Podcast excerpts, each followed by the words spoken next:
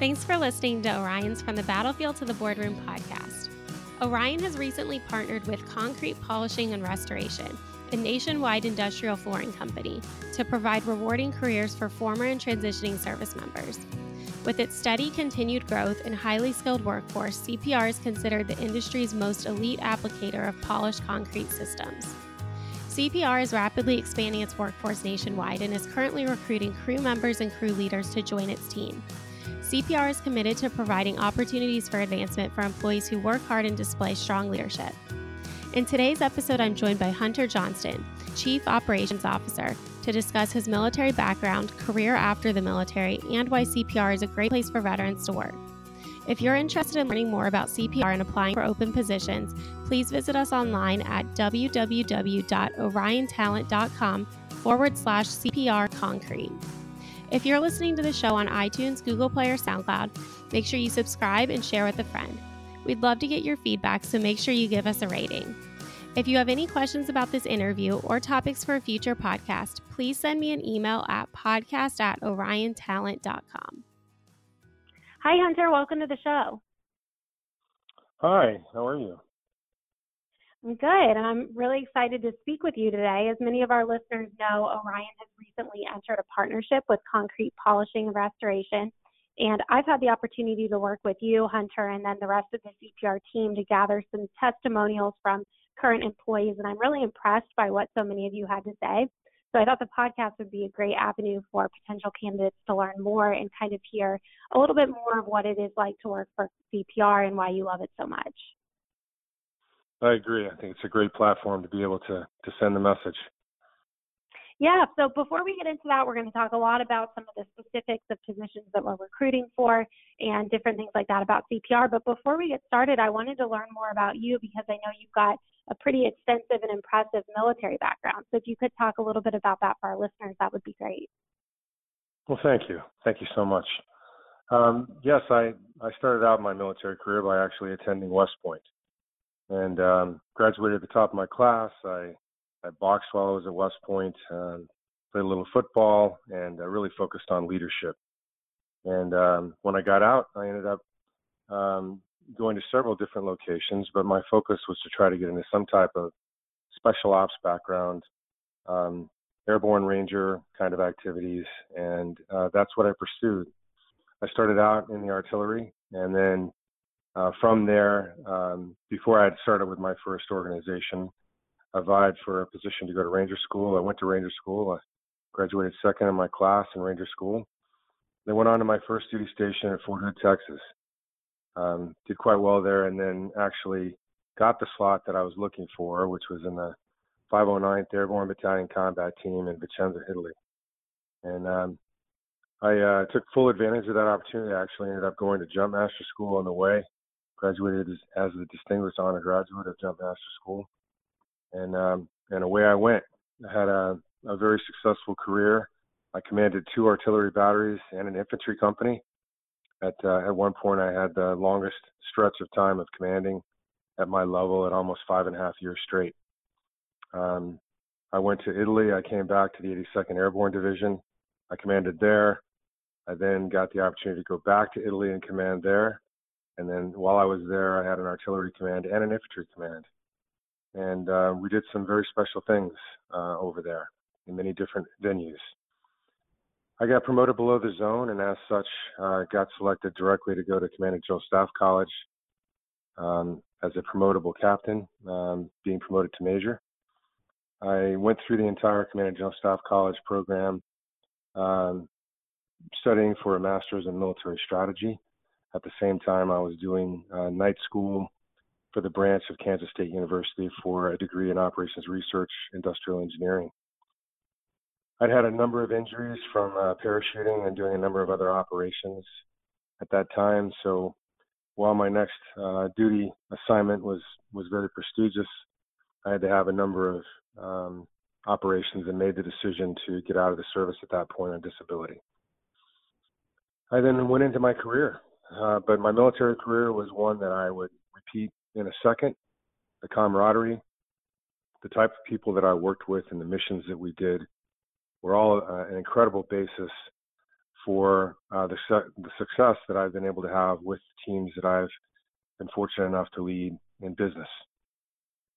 Uh, my mm-hmm. education, yeah. as I mentioned, uh, was a degree in engineering at West Point. Um, I did master's studies in operations research, industrial engineering, which was my concentration at West Point.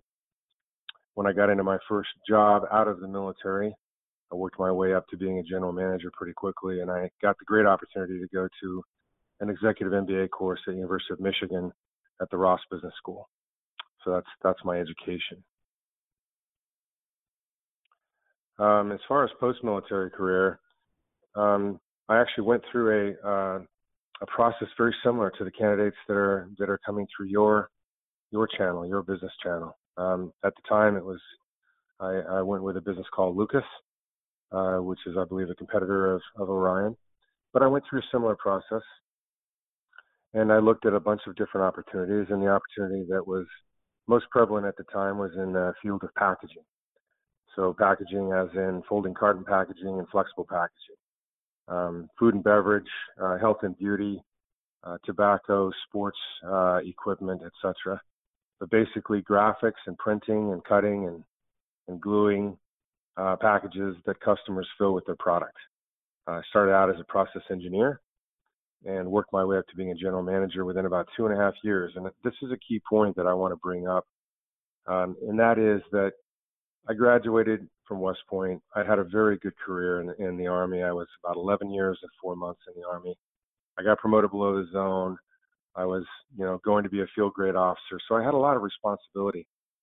When I got out, though, uh, here I am as a process engineer on a manufacturing floor in a packaging plant, one of the largest in their in their division, but still a process engineer. So I had a responsibility for a lot of people and and some very difficult situations in the in the army and then really kind of a demotion to go down to to being a process engineer.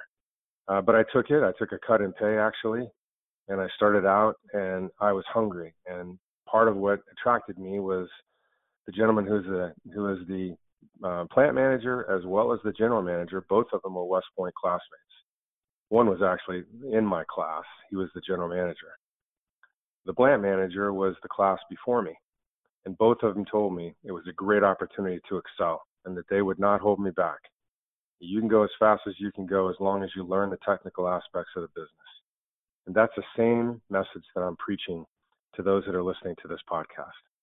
It is a great opportunity to come in and understand the ground level of our business and be able to accelerate very quickly. So, my post military career, I started out in packaging as I said, I worked my way up to a general manager, and then I started getting a number of opportunities that were in other industries. So, unlike a lot of my um, peers, if you will, who stayed with the packaging business all the way through and who, quite candidly, now are CEOs of major corporations, I jumped around. And it's really part of my personality to be very dynamic and look at different opportunities. So, at that time, uh, guys that were in my position, uh, you know, men and women coming out of the service were very highly sought after. They called them JMOs or joint uh, junior military officers. At the time, I, I, I had 11 years, so I really didn't consider myself being junior, but that was the classification. Nevertheless, uh, there were a lot of businesses after us. I was getting calls every week to go to different jobs. And uh, my next job then was with a private company called the U.S. Playing Card Company, where I went to be their VP of operations, and um, and then further went to be their their VP of sales and marketing for casinos worldwide. So all my positions thereafter were ones where other businesses sought me out. I was doing well in the businesses. I was creating great teams that had that had fantastic performance, and they were grabbing me to run other teams. So I was with that business for about four years. We did some great things in technology and in building a great team. I did the same thing when I was with James River and packaging.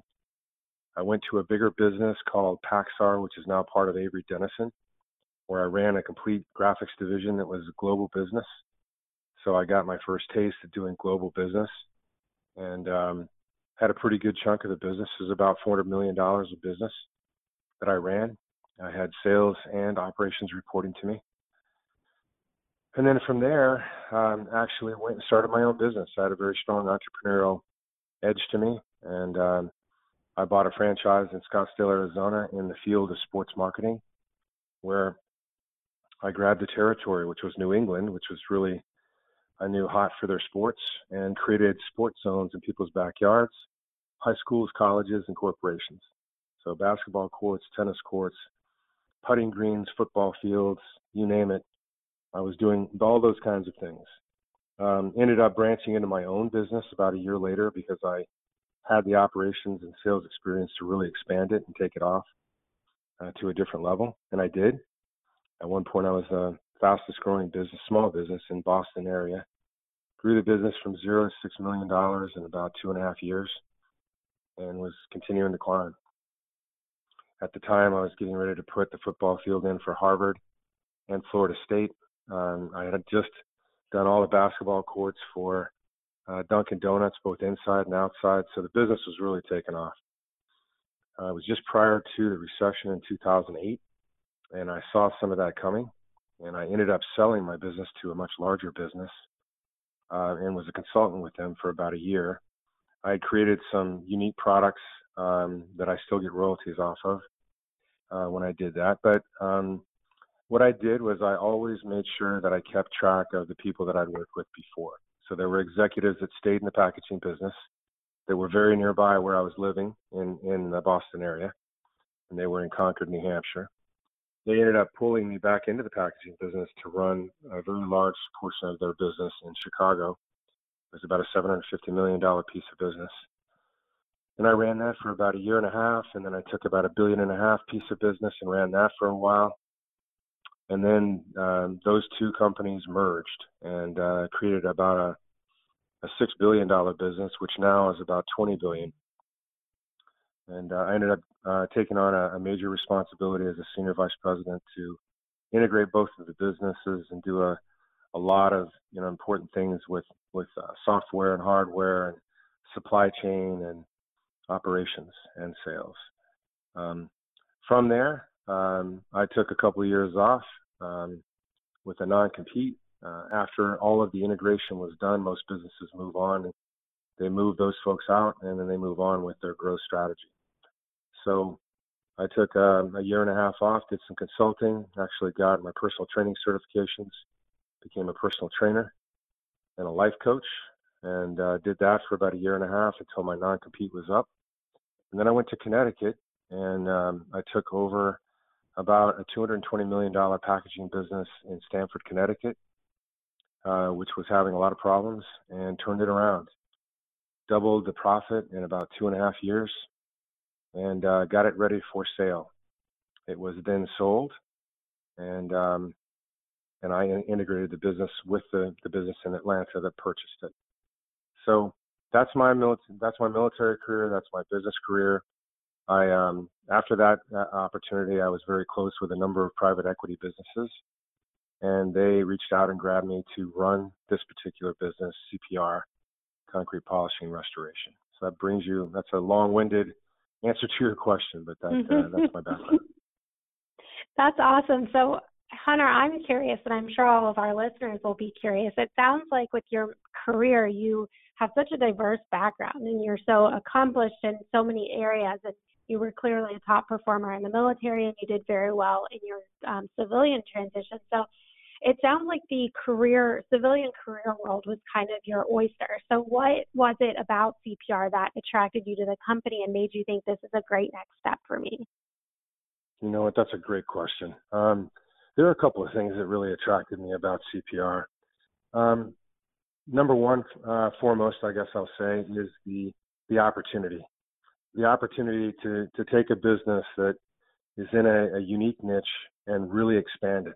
So my responsibilities from the private equity business that selected me for this is to build uh, a really, really strong, sustainable organization that can um, grow exponentially across the U.S. We already have coverage in the U.S., but but not to the extent that we should. So my ability to to create a team and work with the team and lead it properly, so that they can help provide the results and expand the business is really what my focus was. So it's very rare that you get a chance to take a business and exponentially grow their sales compounded year after year in a very short period of time. So I, I have some very lofty uh, goals in our strategy, but they're all doable. I, I know that they're doable. I've got the experience to to make them happen. So it's rare that you get to take a business and quadruple the sales four or five years in a row, um, mm-hmm. and just build something very special. And then secondly, what I would say is it's a Christian-based organization, and I've I've not really had the opportunity to work with one in the past that openly stated that they were. So it, it really a nice environment to be able to work with people who who not only are business focused but also realize that that uh, you know the, the faith is very important in being able to be successful. Yeah, definitely. Now, do you think that that growth and the ability to um, really come in and lead your team to success is that one of the most rewarding things about your career with CPR, or are there some others that are there some other things that are very rewarding as well? You know, I've, in my business career, I've learned that uh, you know every business, no matter what it is, is really about communication and it's about people.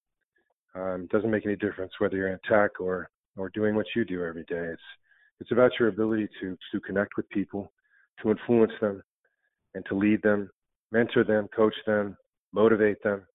And there are some really good uh, managers and leaders here in this business. So I have a great opportunity to influence people in those categories of leadership and take take uh, managers who have been in the business, who understand the technical aspects, who may not have had the exposure to the type of leadership that I can provide to them, to take them to the next level, to to enable them to be able to improve in their responsibilities. Because when you expand a business like this, people have to step up and take on larger responsibility. They're not used to, to taking things in regions or divisions or things like that, like a like a major corporation would. But I will I will help teach them to do that, and that's that's one of the bigger challenges. So whether it's whether it's doing it from a business perspective or just from a Christian perspective of trying to lead people in a way that that uh, other people want to follow them, uh, I think that's one of the the higher callings here. Mhm. Yeah, that's awesome. So you've mentioned a couple of things in terms of leadership and communication. Um, do you think that those are all things that you learned as part of your time in service that have helped prepare you for a civilian career, specifically with what you're doing now at CPR? Absolutely. That's a really great question. I will tell you that there are a number of things that I learned at West Point and in the Army and the military that enabled me to be successful in business. Um, one of them definitely is communication. You have to be clear, and your intent has to be um, direct and understood um, you have to do things like actively listen to people so that you understand what they're what they're asking, what they want. Uh, you can't be just in out, output mode. You've got to be able to put plans together um, in a very distinct way, and you've got to have great attention to detail. So just simple things that, that, that one would would take for granted, but in the military you learn even things like a five paragraph operations order the ability to walk through a plan from start to finish and capture all of the different elements of it and provide the detail. That one of the biggest things that I learned, I was working with a lot of elite units, is that um, I did a lot of study of military history, but there's a there's a famous quote by a guy named von Moltke that says, "No plan survives the enemy." So, as I was going through my career, I learned how to how to develop contingencies for almost everything and that really really helped me out in in my civilian career because I knew that that nothing was ever going to go just right. So by planning for it and teaching my team to to also do the same, uh, we were able to react very quickly and adapt very quickly in different situations in business that others were not. And I found very quickly in business that your ability to be nimble and adaptable and flexible and then respond quickly with detailed action those are all things that I learned in the service. And then just taking care of people. You know, you're responsible to take care of the people that you have, um, you know, under your leadership. And that means their welfare. That means what's going on in their life. Um, you know, I used to think that I uh, that I would have to be able to answer everything, you know, for the people that work for me. I would be talking about their their families, their problems, their children, you know, what they wanted to do in their life, you know, what they were dreaming about just everything. So on top of that, you have to be responsible for their safety. So that's one of the biggest things that I that I emphasized when I first walked into this business is to teach them that safety's first and that their responsibility is to their people and then to the business and making sure that it gets the goals accomplished. You know, when you said that you were ended up talking to them about other things going on in their life, maybe that was your life coach background coming through and coming back to help you do that too. I think you're probably right. You know, I, I find that um, if you're able to show that you you care and you genuinely care and you have an interest in what what people are going through, but also if you've got a lot of experience to draw from, then you've you've seen a lot of different situations, and especially if if you've been in the military and you've had to to see the difficult things that you do when you're on missions, you know you have a compassion for people to try to help them out and provide advice to them and then and lead them and guide them. So yes, and I love to do that. I being able to help people out with their health, both mentally and physically, is uh, is a very important aspect of my life. Yeah, that's awesome. So Hunter, as a veteran yourself, I just talking mm-hmm. to you and hearing all of the things that you have to say about why you like working at CPR and even really the vision you have for the company, it sounds like you're making it a very inviting place for veterans to come work. But are there any specific reasons that you would recommend um, CPR as a place for veterans to come work?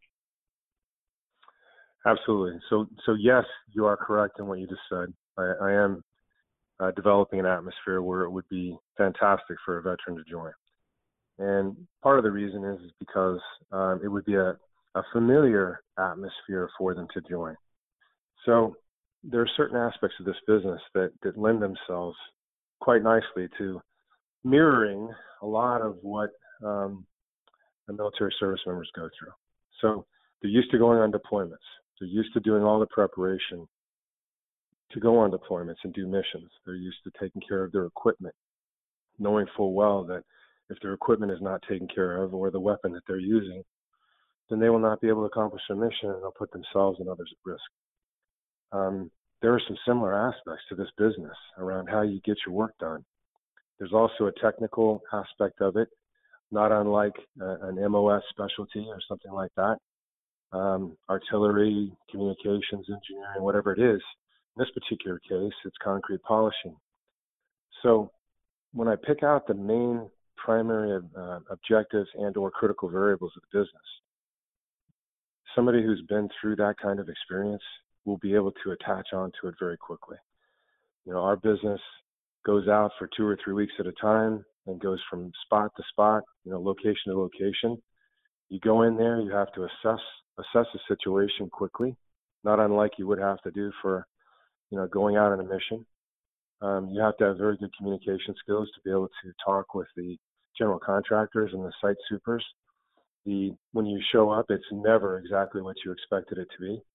Um, there could be water all over the floor and has to dry out before you can even start, or there's a number of other things.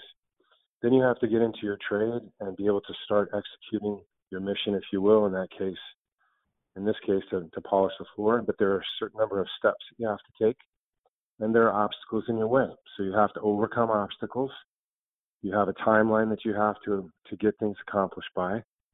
You have a quality standard that you want to achieve, and and you have to just drive right through that. And many times, stores will be open during the day, and we show up right as they close, and then we work, you know, later hours until midnight or so, and then get our sleep, and then come right back in and do it again until the mission is accomplished.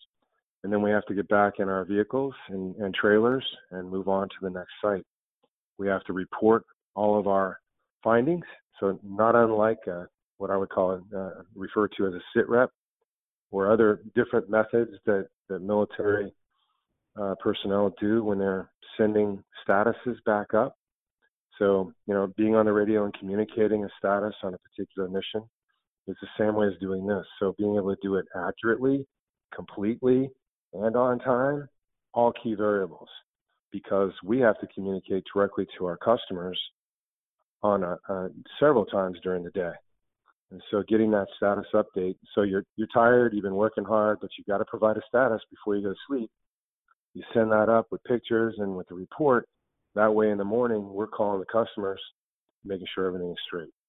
And then mm-hmm. getting things like timesheets and expense reports, and all those things that are discipline kind of things, coming back in off of the mission, so to speak, making sure that your equipment is tagged for what maintenance has to be done, all your materials are replenished, and your equipment's cleaned up, not unlike coming back in off of a deployment, making sure that your weapon is clean and put away, and the equipment put away. It's the same kind of thing. Yep. And Hunter, I was going to ask you what some of the qualities are that you look for in a veteran that you hire. And some of the things that stood out to me based on what you were just talking about would be communication skills, adaptability, discipline, and mission focused. Are there some other characteristics that you look for? Because I know all you know all veterans are not created equal, just like all civilians are not created equal. Some people have certain characteristics and qualities that others don't. So, what are some specific things that you look for in a veteran? I think you touched on a, a couple of very important ones. Um, certainly, the discipline to be able to do those things that are, are important for the job without having to be asked. You know, I think another one would be initiative. Um, there are a lot of opportunities for improvement in this business. And as I've been talking to some of the candidates who we've started to bring on with us, I tell them, look, I've got the vision on how everything needs to be done, and I've done it before in past businesses, but I can't do it all myself. So when you come in, you have an opportunity to improve things right off the bat. SOPs, standard operating procedures, standardization methods, techniques to be able to do things more efficiently. Um, you know, I, I give I've given the folks here the adage of, you know, I used to have to learn how to take my weapon apart, put it back together again, and get into my rucksack and, and anything in my purview blindfolded, so I knew exactly where it was. I tried to apply the same same um, method here. So the ability to uh, to have initiative, to be adaptive, um, to have the discipline to to do all those things that I mentioned before. I think to have the social skills uh, to be able to help others. I mean, I want leaders. Folks are coming into this business that are going to start out learning the technical aspects of the business. But it's, I guess, the, the civilian counterpart um, axiom that I could provide, because I, I did it, was to be a quality manager. If you're a quality manager in a manufacturing location, you are responsible for the quality, but you're not in charge. So I call it leading while not in charge. Very difficult thing. One of the most difficult things to do, especially in in uh, in civilian businesses. And so when you first first come into the business, you're really, you know, you're really doing it while not in charge, but you're going to be in charge very quickly. So it's an opportunity to develop things, um, techniques and methods, and make those connections. Just unlike, you know, not unlike a, uh, a specialist who's about to get to be promoted to a sergeant or a corporal or whatever service you want to talk talk about when you do that, if you if you are with them now, you're leading and they are your peer. They were your peer before. Now, many times in in units, you move people out of that particular location so that they don't have to do that. But it's it's not unlike that where um, the recruits who come in here and start off with our business will have an opportunity to learn the trade and be a crew member. But we're expecting them to be a crew leader within about four to six months. So very quick progression uh, but also quick progression in pay as well. So what we're offering here is a great opportunity to to accelerate. So I need people that have drive. Um, they have to want to lead. They have to want to make a difference, and they have to want to be a part of a team. Those are some of the things that I can throw out there initially.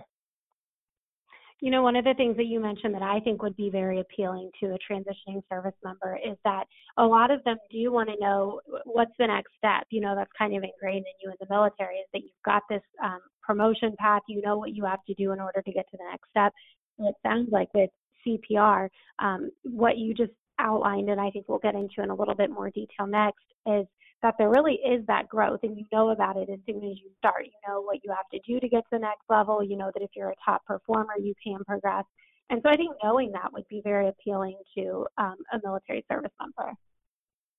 I agree, and I've made that very clear right up front. So, I mean, it could not be any clearer that this is a great opportunity to come in, start out at the ground level, learn the techniques, and learn all the equipment, and essentially um, just as one would be able to look at a map and look out, if I'm up I used to be up in helicopters a lot, calling close air support and things like that. You have to look out over the battlefield and understand what's in front of you.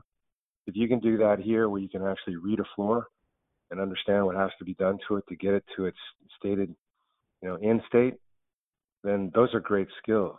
Um, the point is, is that I'm enabling a person to come in and do that, and then be able to be promoted to a crew leader in very short order, which means they're responsible for the entire rig and the people that they're with. And this is very important because it's not like a corporate atmosphere where you're walking down into somebody's office and seeing how they're doing, or you're going out on a sales call with them and watching them in front of the customer.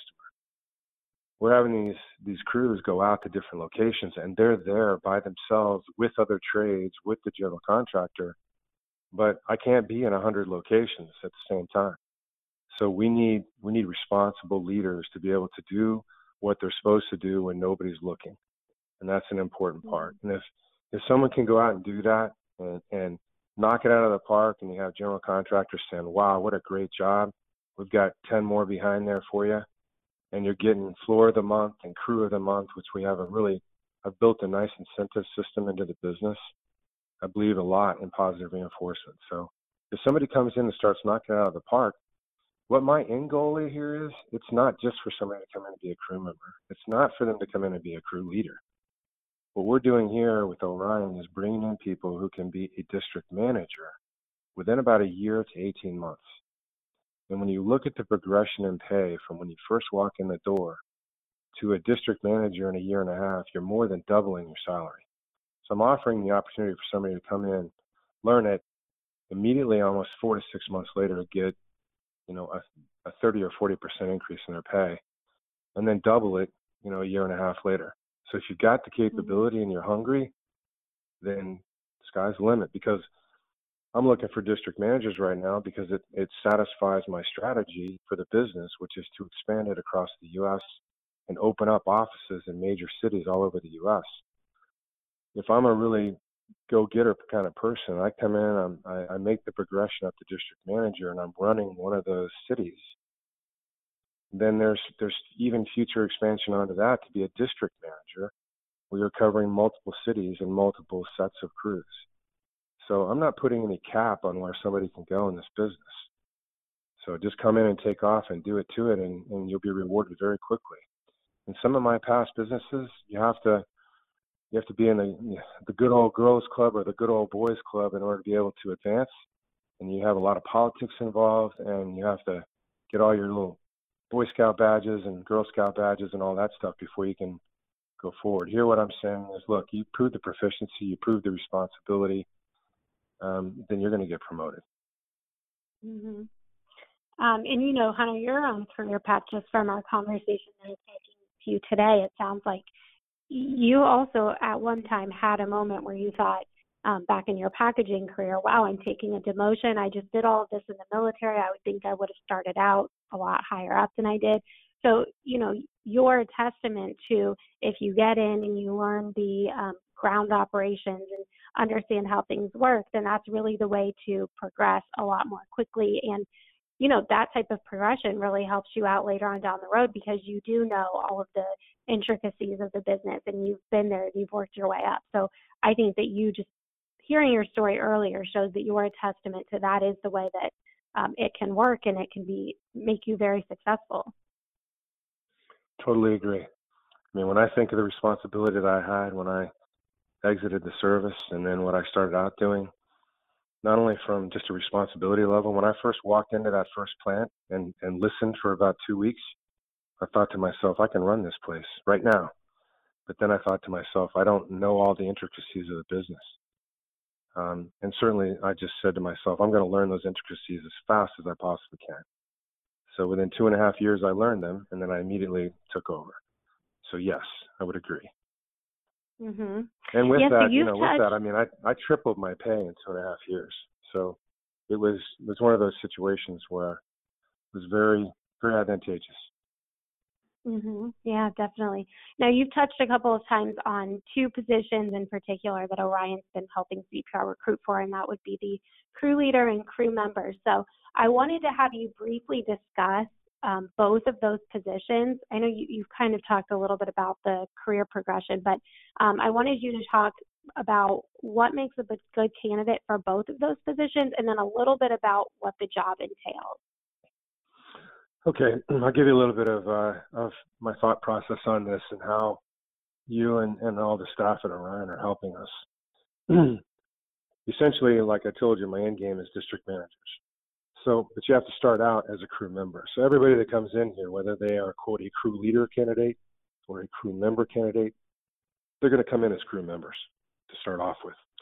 The difference is the crew leaders have an opportunity to make more money as, as soon as they arrive, and the crew members have to work themselves up to getting that to that level.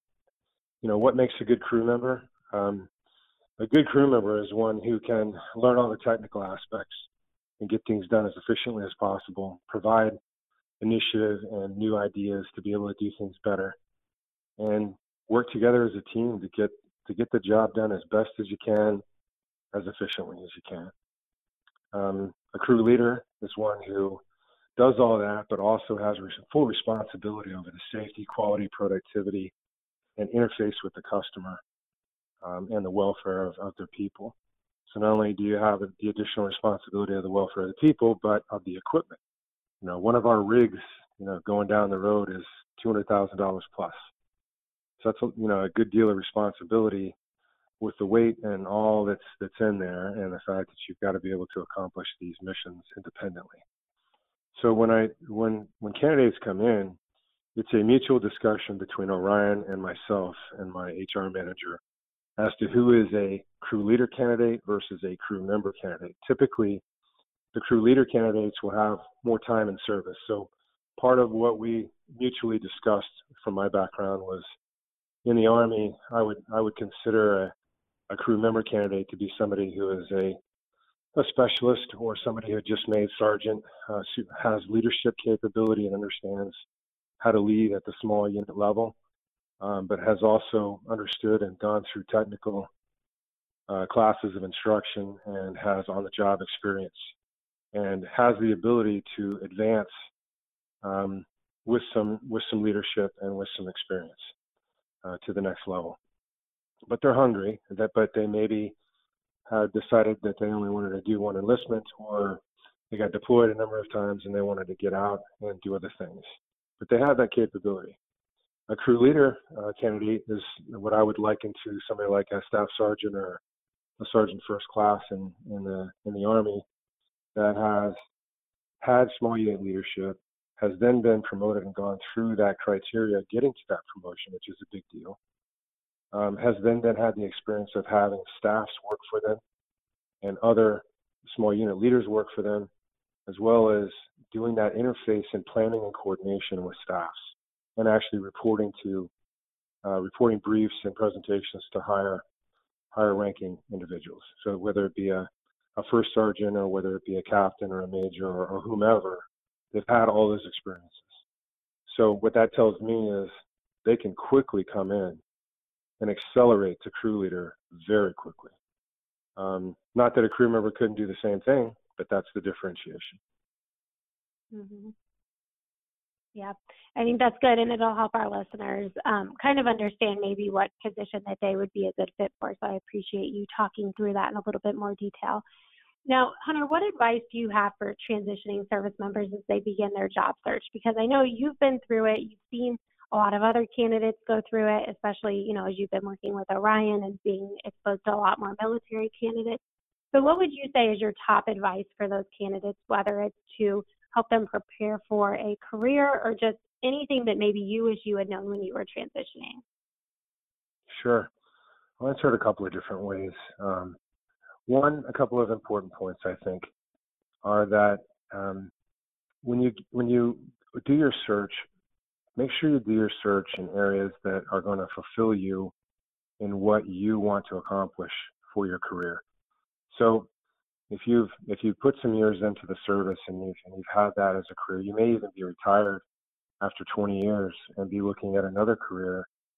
Um, my suggestion is you look at this as something you can sink your teeth into and go after, not just as a tip your toe into. Um, I've seen I've seen a lot of candidates now who kind of look at this and look at that, and and they one of the things that was disappointing to me is that you know people committed to come to the interviews and then they just all jumped out right before the interview happened. A, more, a majority of them did. Uh, depends on the region, but you know, make a commitment. If you want to go do something like this, make a commitment to do it and follow it through. You know, be a be a person of your word and do that. That's number one. Number two, if you want to come into a challenging atmosphere, but one where you're going to be led and one where you're going to have an opportunity for a lot of positive reinforcement and a lot of growth, not only professionally but monetarily for your family, this is a great atmosphere. It does come with some some difficulties in the fact that that you are deployed out on the road for for two to three weeks at a time. But the great advantage of it is is that we provide you rest time where you're not being bothered. So what I'll say on that is, is I've been in business in a lot of different businesses, and I've had to come in on Saturday mornings and Saturday afternoons, and maybe got a day and a half off on a week if I was lucky. And especially after I got into to more senior roles, I really didn't have any time off unless I took a vacation. And usually it was only a couple of days in in the vacation when I actually started to relax.